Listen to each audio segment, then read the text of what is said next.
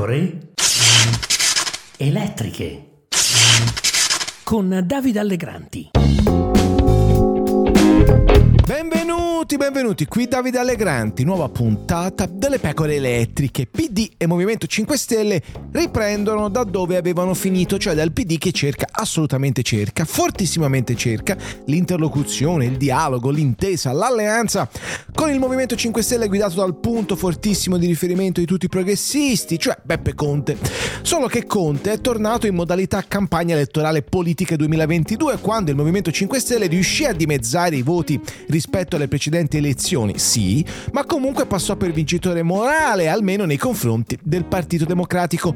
Ancora una volta Conte ha capito che il PD presta agilmente il fianco ad attacchi e quindi insiste da lezioni di politica estera, di politica interna, di politica e basta. È ambiguo su Donald Trump, d'altronde è il Camale Conte non per caso. Lei preferisce Trump o Biden? Guarda, io credo che chiunque, adesso vedremo poi quando si definirà esattamente il caso del contendente. Certo, però lei... Io, io, credo, guardi, io faccio un interesse, eh, io faccio l'interesse dell'Italia.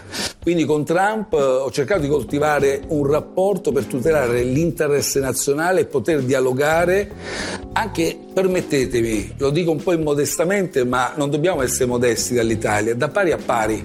Cioè quello che io chiedo anche ai governanti che abbiamo adesso sì. è di poter nel quadro di un'alleanza parlare in modo peso. franco questo vale per Biden vale certo. per Trump e per chiunque sa- sarà e la postura dipende ovviamente da come tu vivi il contesto se tu pensi di doverti accreditare a livello internazionale vai lì molto certo. modestamente questo è chiaro però non ho capito se lei preferisce Biden o Trump l'ho detto l'uno o l'altro se mai mi trovassi beh non mi può dire che sono la, ste- sono la, stessa cosa cercherei di tutelare No, ma, ma io non parlavo della sua responsabilità di governo, sto, sto, allora, la sto parlando di adesso, di, di, Giuseppe Conte, non del Presidente ah, del Consiglio. Lei si sente più vicino Ma guardi, hanno due approcci ideologici completamente diversi. Eh. L'uno ovviamente potrebbe essere più vicino alla, alla sfera progressista e l'altro no.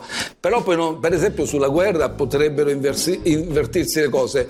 Quindi io non... Vabbè, non me lo vuole dire, insomma. Ma non ha senso che io mi metto No, no, se lo chiede a me glielo dico. per l'uno e per l'altro. No, no, ma se me lo chiede io glielo dico. Quindi per me mi chiede, eh, Biden senza dubbio, cioè uno che eh, tenta l'assalto a Capitol Hill eh, e dà il benvenuto a Capitol Hill. Io sull'assalto eh, a Capitol Hill ho diciamo, preso le distanze. Eh, ho capito, però Attenzione. sto chiedendo fra Biden no, no. e Trump.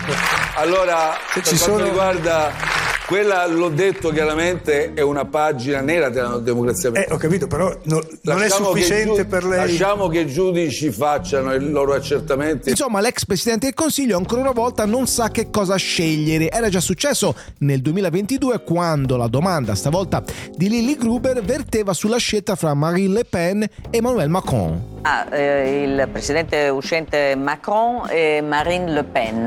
Eh, lei ovviamente voterebbe per Macron e se fosse leader di un partito francese darebbe indicazione per votare Macron? Se fossi leader di un partito francese darei sicuramente un'indicazione di voto, ma sono leader di un partito italiano. Eh vabbè, no, scusi, no, però no. scusi. Eh, però cioè, guardi, io ho anche no. dichiarato chiaramente delusione eh, profonda. chiaramente no non faccia il tifoso direttore.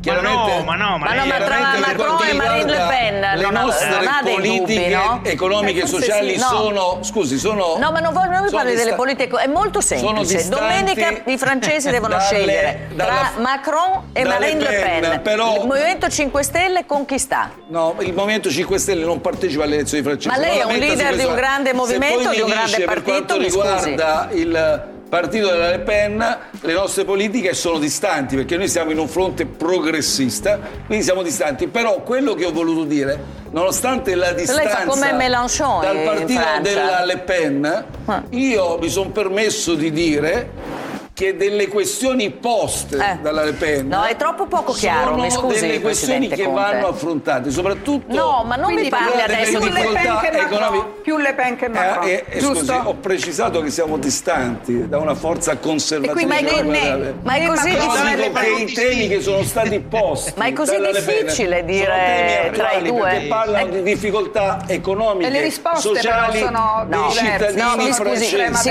siamo in chiusura. Mi scusi Presidente Presidente Conte? Prego. No, eh, lei è totalmente ambiguo su questo. C'è da dire tuttavia che quando vuole Conte sa scegliere, eh? Per esempio ha deciso che il Movimento 5 Stelle non parteciperà al sit-in del 7 febbraio in pieno Sanremo, peraltro, organizzato dal PD davanti alla sede della RAI a Roma. No, caro PD, il 7 febbraio noi non ci saremo, ha scritto Conte sui suoi social. Se davvero si vuole lavorare con noi per costruire una seria alternativa di governo di cui l'Italia ha dannatamente bisogno, dobbiamo mettere da parte l'ipocrisia su quelle che sono battaglie sicuramente giuste, come quelle su RAI e libertà di informazione.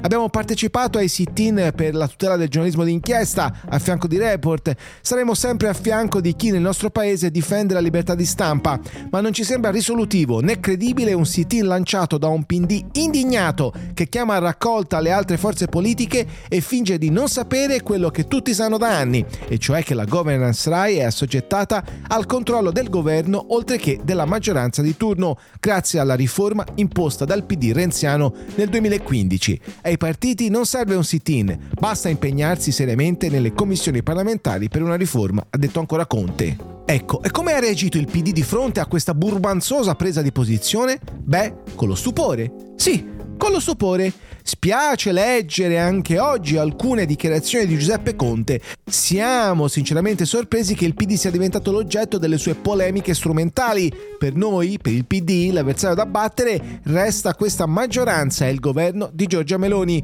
Non saremo certo noi ad alimentare divisioni tra le opposizioni che saranno più forti e più credibili come alternative alle destre solo se unite anche sulla riforma della RAI, hanno detto i capigruppo di Senato e Camera Francesco Boccia e Chiara Braga.